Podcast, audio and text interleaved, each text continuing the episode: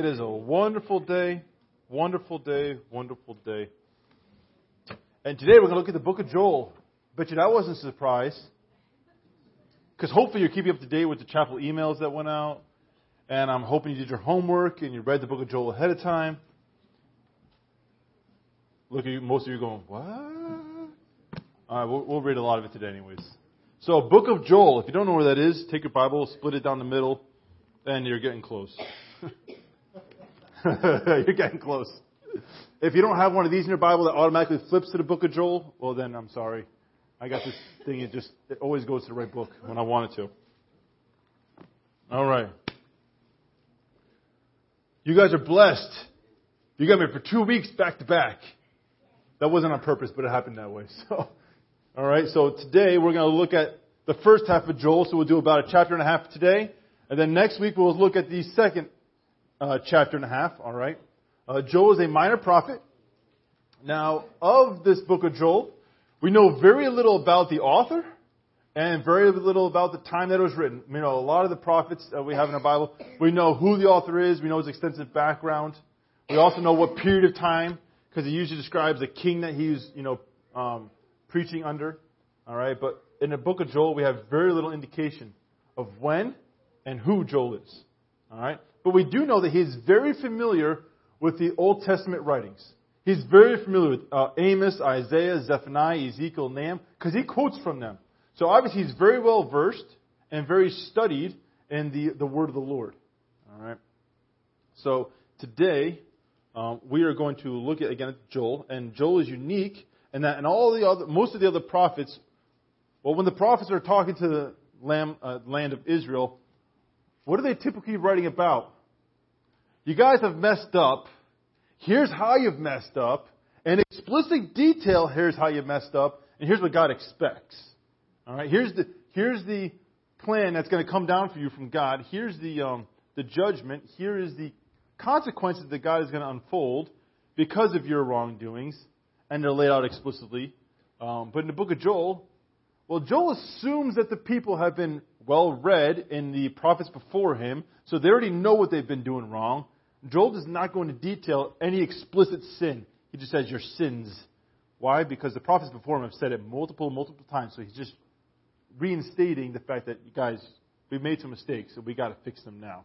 All right?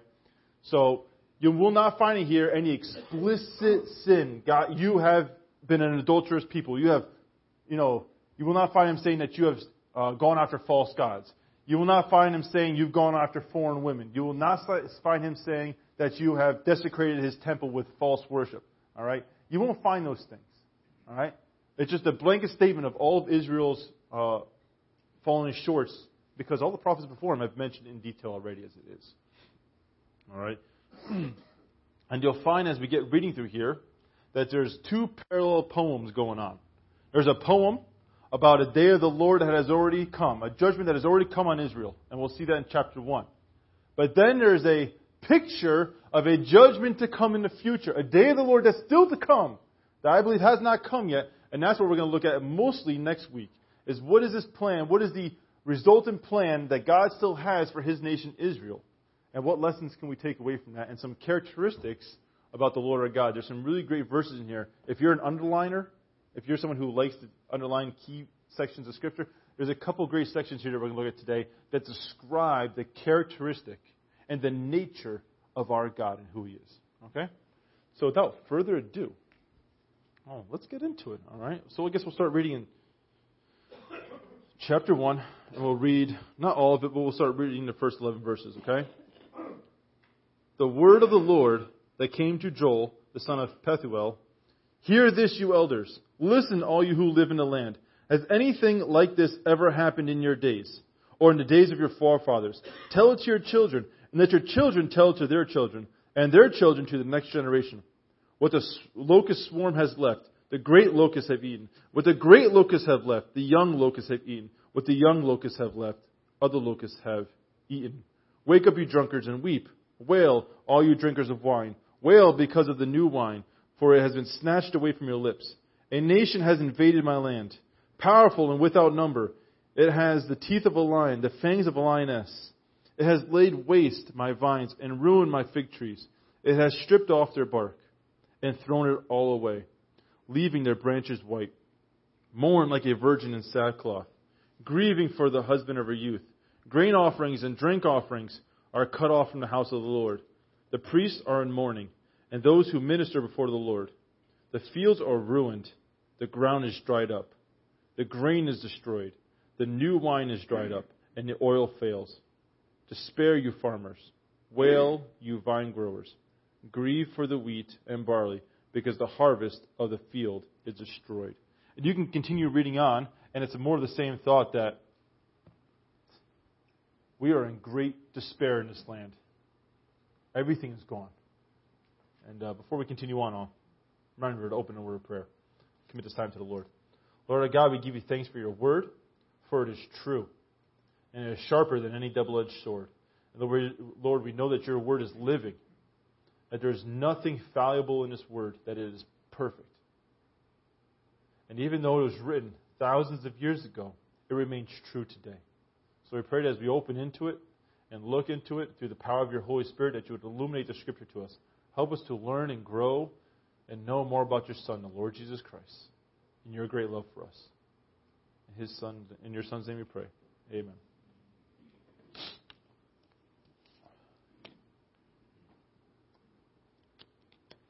So we see here what I take to be a literal account of what's, what's happened in, in uh, the land of Israel. It seems like a great swarm of locusts. We don't really have them around here. Uh, grasshoppers, massive grasshoppers, have come through and stripped everything clean. All the produce, all the trees, everything. No more green left. Eaten everything up. He says here, has anything like this in the time of your fathers, in your time, anything in your father's time, anything in your grandfathers, your forefathers, has anything like this ever happened in Israel? Has judgment like this ever come upon Israel? And you'd be back, oh yeah, yeah, yeah, I remember a story like this. Exodus, right? The great Exodus. Wasn't there locusts in the great Exodus? Well, yeah, there was, right? Remember when God said to Pharaoh, hey, let my people go. And Moses says, if you don't let my people go, a great swarm of locusts will come and eat everything. And sure enough, they did. But did that affect Israel? No, that was a judgment against the Egyptians. See, the Lord, I will see here, we see multiple times in, in this, if you read through it ahead of time, you'll see that multiple times in here, there's this theme of the day of the Lord pops up. All right? And in the day of the Lord, God comes down to judge evil and at the same time bring salvation to his people through it. Okay? And we saw that in Egypt, that God came down and he judged the evil nation of Egypt, and through that set his people free. But this time, it's a little bit different. The nation of Israel had been warned, and they continually walked away from God.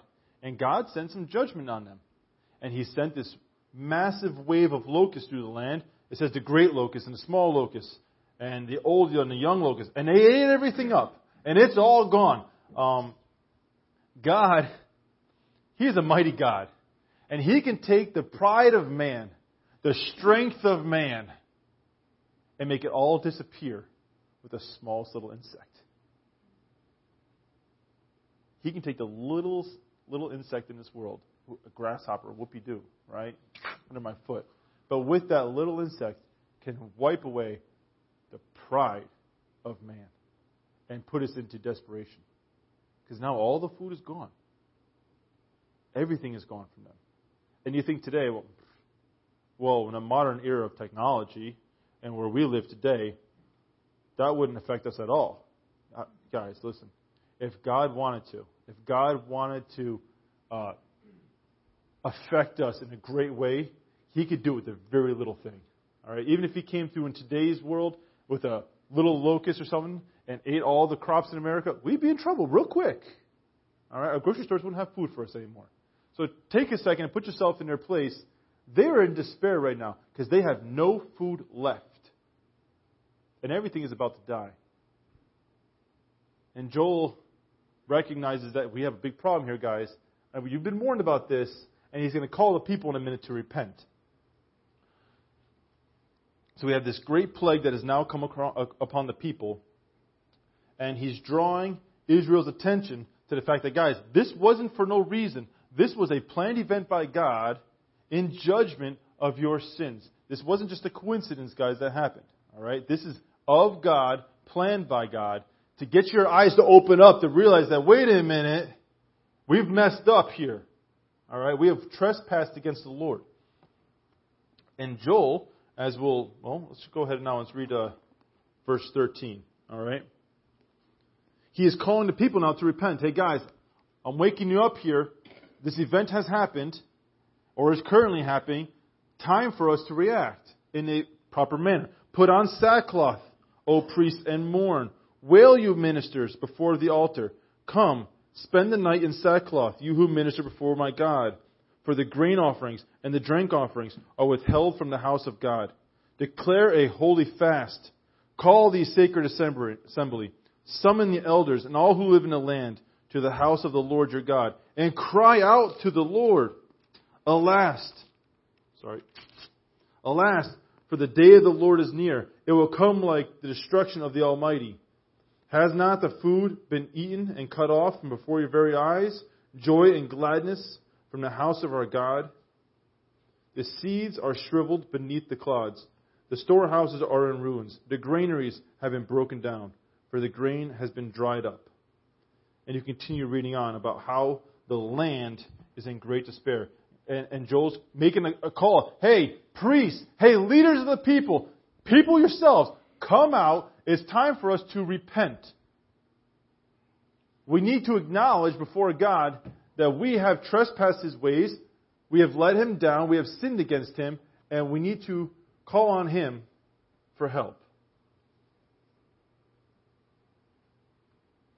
But before we continue on and look at chapter 2 and what's coming in there, I just want to point out a couple little things here. All right?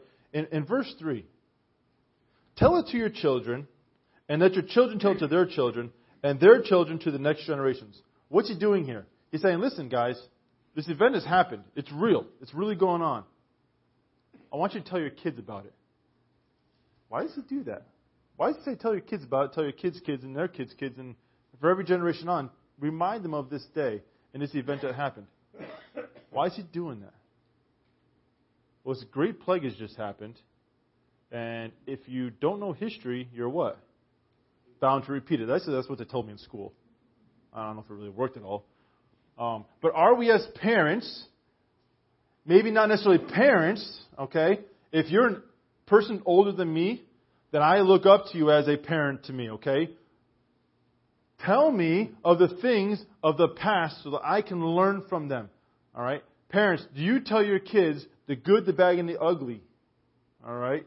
I'm not meaning about the Lord because there is no bad and ugly about the Lord, but I mean this. Have you sat down with your children when they're at the age that they can understand, and described to them the great things that God has done for you. Have you done that? Have you talked to them personally about the, the ways, the specific ways that God has blessed you? Have you done that? I remember times that my parents recounted stories to me when God really came through and did a, a great blessing to them. All right? And I myself, if, if you can't identify in your own life how God has blessed you, then you need to sit down and start thinking real hard. Because I can count, I can, to my children, my God has blessed me with a, a great wife. Well, that, that's special. He has also blessed me with a home. I, that, I can tell you right now that the story of my house was of the Lord. My job, 100% of the Lord. All right? Uh, a lot of my possessions are of the Lord. There's a lot of times that my God has come through for me in my little life here on earth and proven himself to be true to me. We should share those with our children. And it validates to them that the God we follow is real. He's not just some paper words that exist here. He's a real life God. Have I ever described to them the bad? Now, not that God is bad, but that in the tough times of my life, with lost loved ones, or maybe sickness, when difficult times in my life have come up, can I share with them how God came through? how God healed our broken hearts, how God was faithfully there when we thought He wasn't. Have we ever described, have we ever shared those stories with our kids? And then the ugly. This is, might be the hard ones because this one's our pride. Have you ever shared with children stories where you may have screwed up? And God has caused you to repent of those things, to ask for forgiveness of things, and He's restored you. Those would be great lessons for our kids. All right? I,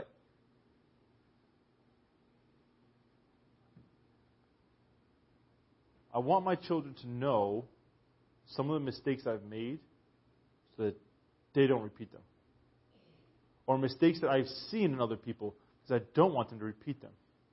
That's exactly what Joel is telling the people right here. Listen, you as a nation, parents, wake up. We do not want this happening to our children again. Teach them what has happened. Tell them exactly how you've messed up. And thankfully, there's a God out there that cares about us enough to cause us to come into a position where we recognize our sin. And you know what? Sometimes consequences hurt. And the consequences of all their food disappearing, that hurts. Physically, that hurts. And I want you to tell your children about it so that they in the future do not make the same mistakes. Is that phrase ever come up in Scripture before? A, a, a lot. A lot comes up that way. In Exodus, I want you to tell your children, teach them the stories of the Exodus so it is never forgotten. Are there stories in your family's lineage of how God has come through, how God has done a mighty work in your family? Is there any stories that you could pass on to your children? If there are, do it. Pass on the stories. Teach them how our God, and show them in our lives how our God is a real living God. He's not a dead God. He's not just some person that we come here and pray to and sing to on a Sunday morning. He is real active in our lives. And He wants to be a part of their life too. And having a first hand account of that in your own life, parents, or even elders, anybody, anybody who's older than me, all right, share those with me, please. All right? If, uh, some, of the, some of the things that are a blessing in my life is listening to those in our assembly who have had a not, not a variety of background, history, story. I'm, I'm stuck on a word, but you've had a, a, a, large, a large array of experiences in your life, not necessarily all good ones. But when I look at what the God has done in your life, and you've shared that story with me, it really causes me to be blessed and challenges me more to live for God, not to make the same mistakes. Because I've seen what God has brought you through and how much you've learned from it, and that's it's a good thing. So please do that, all right? The second thing I, want, I just want to point out before we continue on, in verse 9, it says, Grain offerings and drink offerings are cut off from the house of the Lord. Well, what's the significance in that? Well, what is, what is that really talking about here? Well, the grain offering, if you go back into the book of Leviticus, all right, teaches about the many offerings that God uh, requires of the people. The grain offering is one of those free will offerings. Okay? The grain offering is this this is not to cover sin. All right? There's no blood being spilt here. This is you bringing to the Lord as a sacrifice some of the best of your wheat, some of the best of your barley, some of the best of your grains. As a thank you to the Lord for providing for you, and as a recognition of your dependence upon Him. In the 40 years that the people were traveling through the, the desert, do you think the grain offering happened very frequently? Do you think that was an easy sacrifice to make to the Lord while wandering through the desert for 40 years? Guys, they were always on the move. If they're always on the move, how do you have a farm to grow crops? Now, at times they were in place for a few years, but they were always on the move. Coming across grain and barley, not easy to do. And if you had some, it was costly. It was precious to you. The grain offering during the 40 years in the desert represented, if you came with one, it was of great cost to you personally. When they came to worship, it was a sign of God, here is something that cost me dearly, and I want to give it to you and thank you. And in recognizing I am fully dependent on you. When we come here on Sunday morning, does our worship cost us anything? Now, John Clifford just last week was talking about, and the week before that was talking about the cost of being grateful to our God, whether it be time, whether it be financial. He was looking at primarily financial, right? But does our worship to our God cost us anything? It should. It should. True gratefulness should cost you.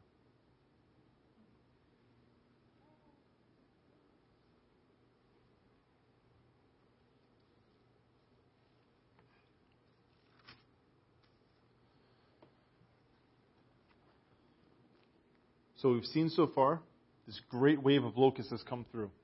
Wipe the land clean. The people in despair, they have no food. Joel is calling out them, hey, people, let's go repent.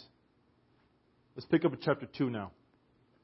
All right, we're going to start a picture, all right, of a future event that we'll study in much more depth next week.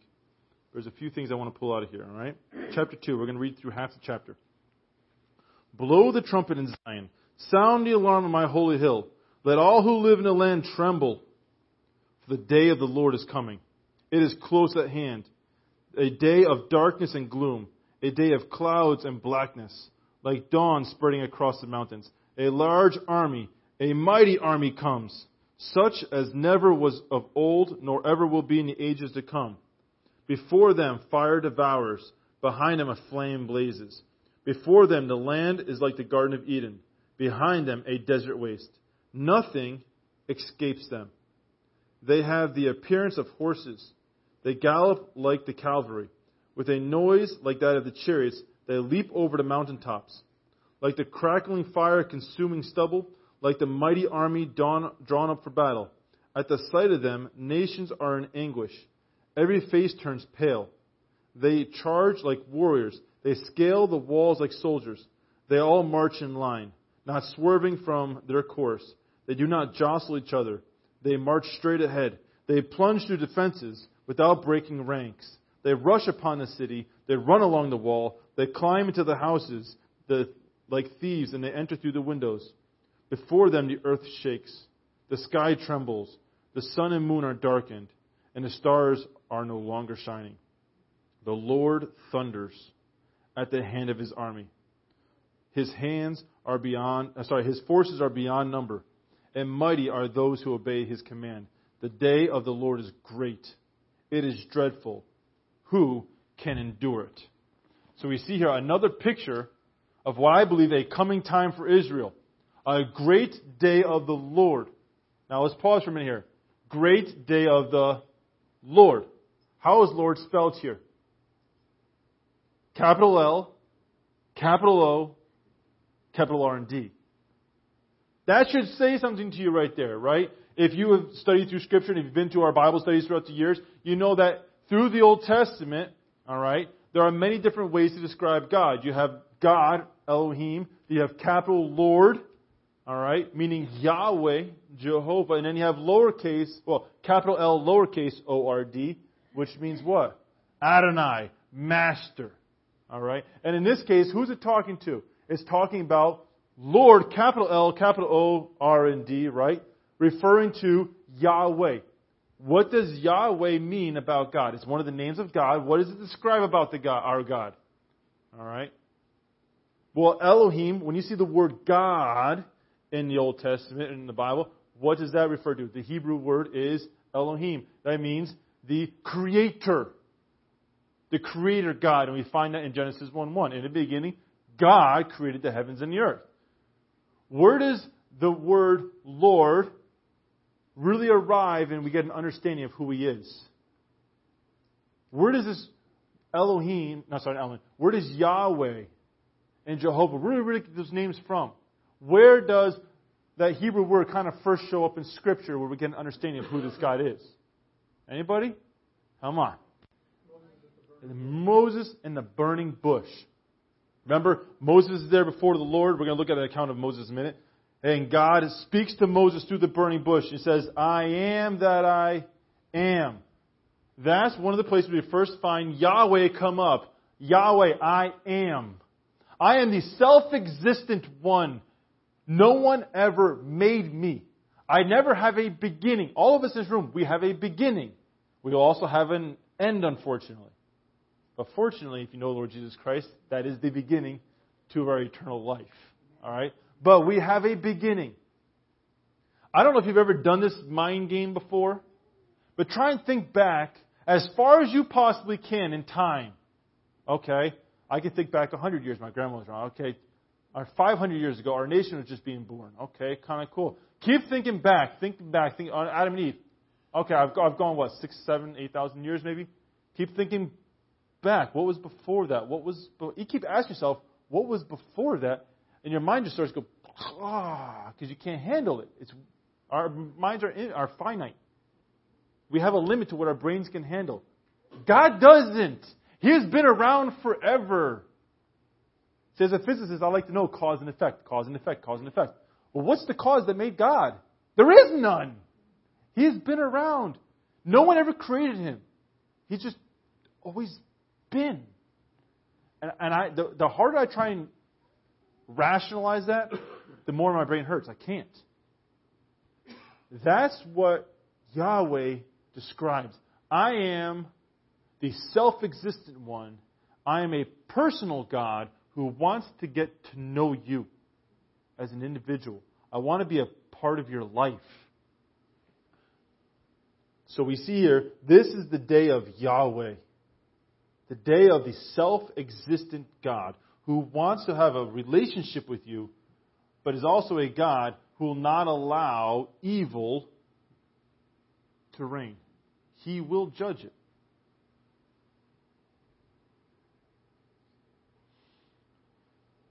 In the picture that we just read, what do we see? We saw a story of locusts coming, sweeping across the land, wiping everything clean. We kind of have a parallel poem, a picture of symbolism of locusts coming, but the locust that is now coming, it's marching in a military format. They're riding horses. They're marching together in unison. It's a military type of thing. And it's actually sort of like this is God's army coming, where it's no longer locusts. That was a picture of what's to come. There's a time coming where God is going to send judgment, and it's going to wipe the land clean. It says the, the land looked like the Garden of Eden ahead of it, but behind it, what was it? Blaze. Nothing left. Desert land.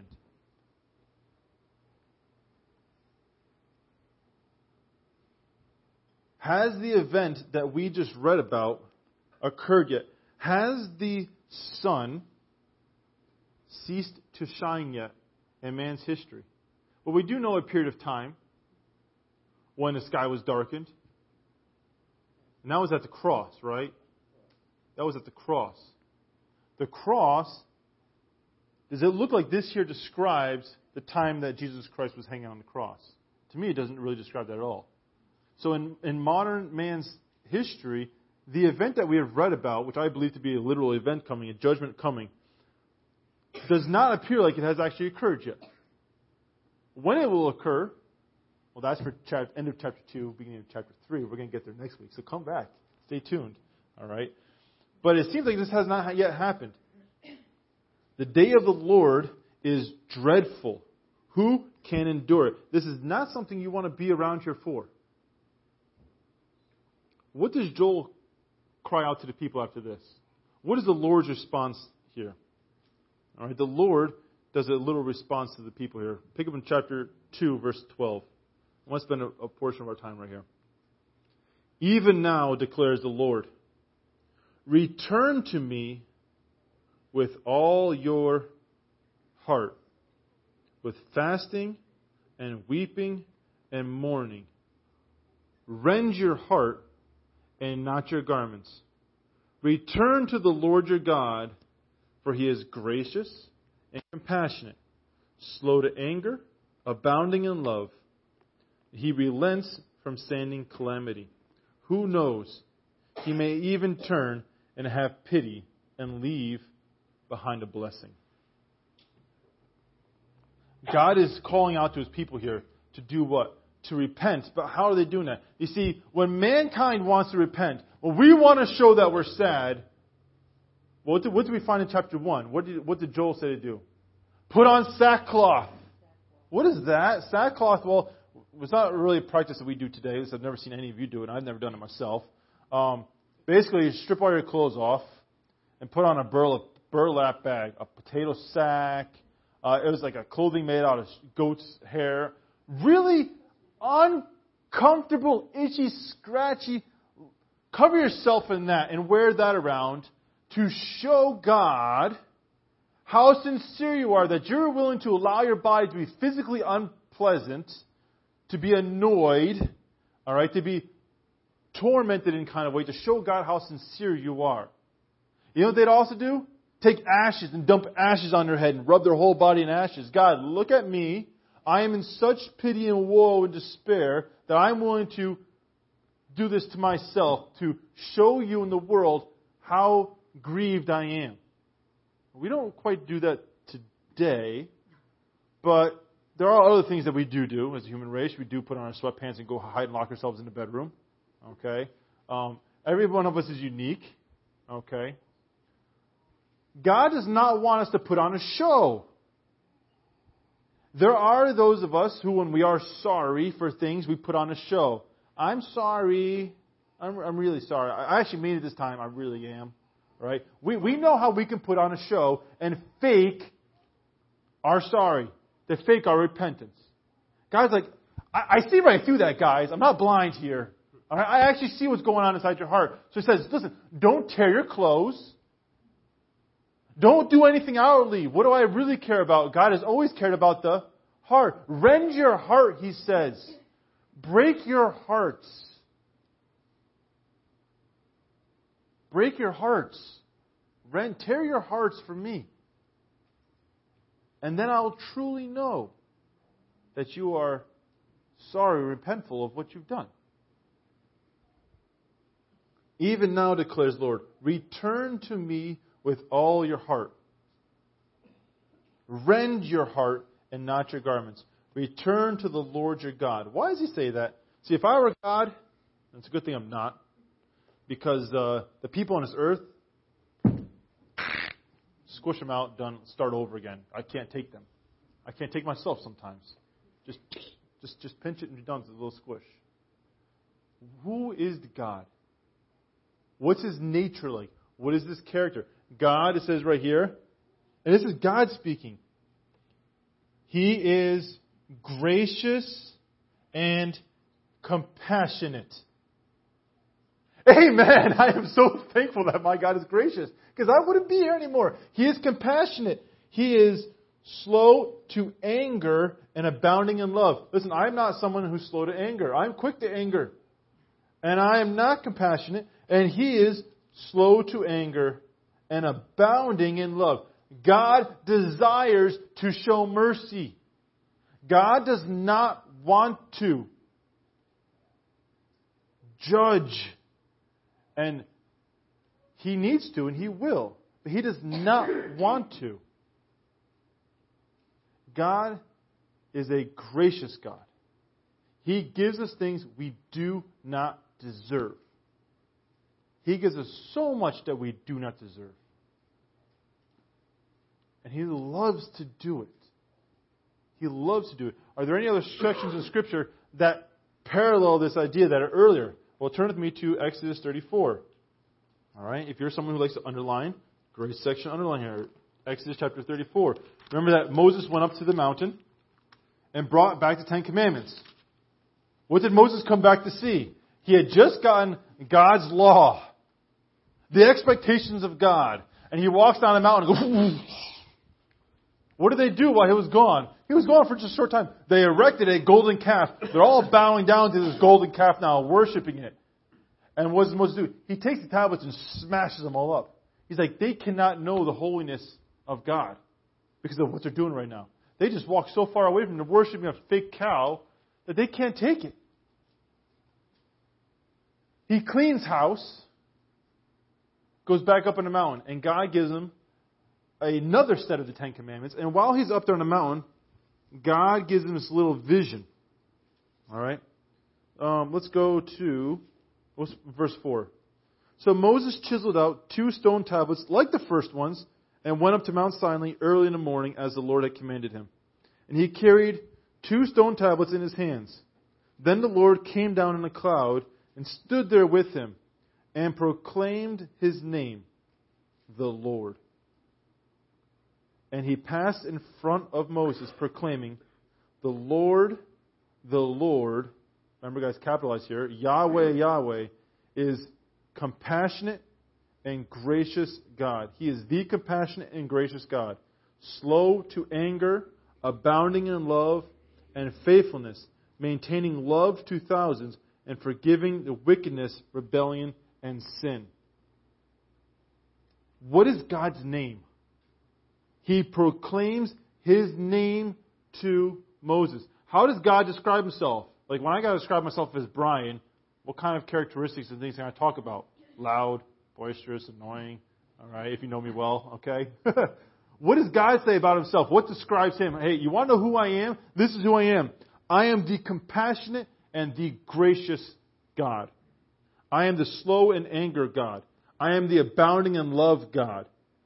I am the faithful God. I maintain love to thousands and forgiving wickedness, rebellion, and sin. Yet, yet, he does not leave the guilty unpunished. He punishes the children and their children for the sins of their fathers to the third and fourth generation. Our God will judge sin. He cannot ignore it. He is a holy God, and He is a righteous God, and He must, He is required to judge sin. Fortunately, He judged my sin once and for all. He judged it at the cross upon His Son. But to those who do not accept His Son, there will be a time coming, which we'll look at next week. Uh, there will be a time coming when God will judge their sins. And there will be consequences for that, unfortunately, for them. But our God desires to show mercy.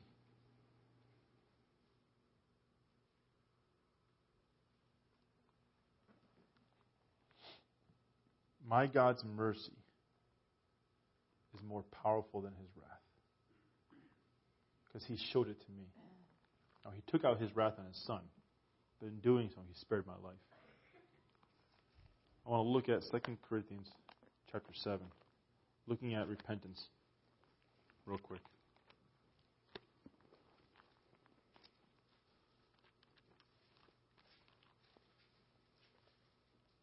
Second Corinthians.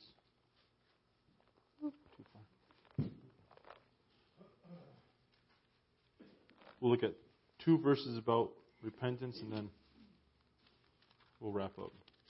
Second Corinthians chapter seven. This is the Apostle Paul speaking here, and uh, I guess we'll go to verse 8. Even if I cause you to sorrow by my letter, the previous letter that Paul wrote to the, the Corinthian church, I do not regret it. Though I did regret it, I see that my letter hurt you, but only for a little while. Yet now I am happy, not because you were made sorry, but because your sorrow led to repentance. For you became sorrowful as God intended and were not harmed in any way. But godly sorrow brings repentance that leads to salvation and leaves no regret, but worldly sorrow leads to death. See what this godly sorrow has produced in you what earnestness, what eagerness to clear yourselves, what indignation, what alarm, what longing, what concern, what readiness to see justice done. At every point, you have proved yourselves to be innocent in this matter. This is one verse I, I really appreciated here. Was 10. That godly sorrow brings repentance that leads to salvation. See, God desires that all of us, some of us, God has to work a little harder at. He needs you, He has to work a little harder to get your eyes open. But all of us, He desires for us to recognize that we have a problem, that we have trespassed his ways, that we have sinned against him. And we looked at this in a previous time that I, I mentioned, that God requires repentance for salvation. And repentance being that you acknowledge that God is who he is, that God is right, and that I have trespassed against him, and God, I was wrong and you were right. And I need your salvation. And when you acknowledge before God that you were wrong and He is right, He accepts you with arms open wide and says, I love you. I always have loved you. Welcome into my family. Once you have done that, you are now part of God's family. And Matthew chapter 3, verse 8 says this Bear fruit in keeping with repentance. Speaking to the Pharisees here. All right? Bear fruit in keeping with repentance. If you are someone who has repented of your sins, God, I've messed up. I need you. Save me. Forgive me, please. All right? You, you've had that conversation. Now bear fruit. Don't bear fruit as a way to try and get salvation.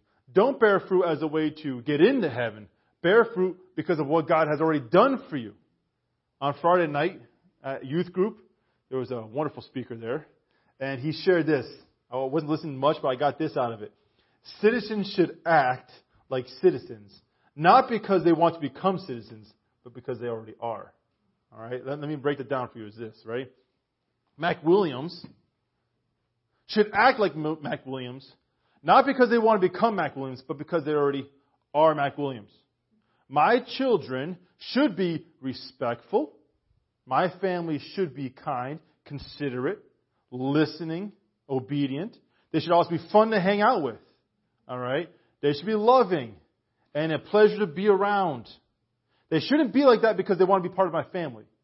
They should be like that because they already are my family. Christians, you ready? Don't try and act like a Christian.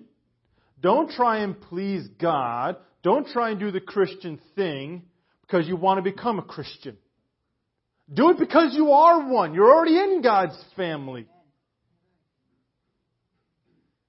Do the things God asked you to do, not to try to get into His family, but if you already are part of His family, do it because He saved you. Kind of what Joel's leading into here. Listen, you are God's people. Act like it. You have been called out by God. You are a special people. You are a special people. God says that multiple times to the Israelites. You are my chosen people. I have a special plan for you. Act like it. The same charge for us today. As believers in Lord Jesus Christ, guess what? There's nothing you can do to get into his family. How do you get into his family? Repent. Why? Because that leads to salvation. Everyone who calls on the name of the Lord will be saved. You read that this morning. And it's actually in the next chapter. Call on the name of the Lord Jesus Christ and you will be saved. That's it. Nothing you've got to do to get into heaven except for believe. But once you are in his family, act like it. That's it. Why? Because He's done so much for you. Why not? He has called you out. He has saved you. He died for you. He gave up everything so that you might live. In return, just, just do what He asks. It's not that hard. Next week, we'll look at what are the future plans that God has for Israel. What does this great wave of locusts and military form look like? And how does God restore Israel back into oneness with Him? So that's next week. All right, let's close in prayer. Lord God, we give you thanks that you are the Almighty God, that you are Yahweh, the self existent one, the one who desires to have an intimate relationship with every single human being that has ever existed. And Lord, we thank you that you are a God who is gracious and compassionate, you are slow to anger and abounding in love. But we also know, Lord, that you are a just God. You are a holy God. One who cannot ignore sin, who cannot ignore evil. And a time is coming when you will judge it once and for all. And the account that we just looked at here is a picture of what we'll study next week as the final judgment on evil. and Lord, we thank you that a day is coming when all evil will be finally dealt with, and we'll, we will live in a bliss and eternal uh, happiness with you. Never again have to worry about pain. Never again have to worry about sadness or sickness, because we will be in your presence. Lord, we look forward to that day. Lord, come quickly. Take us home to be with you. We want to see you and say thank you face to face. Till then, help us to be people that live like citizens of heaven because we are citizens of heaven. In your son's name we pray. Amen.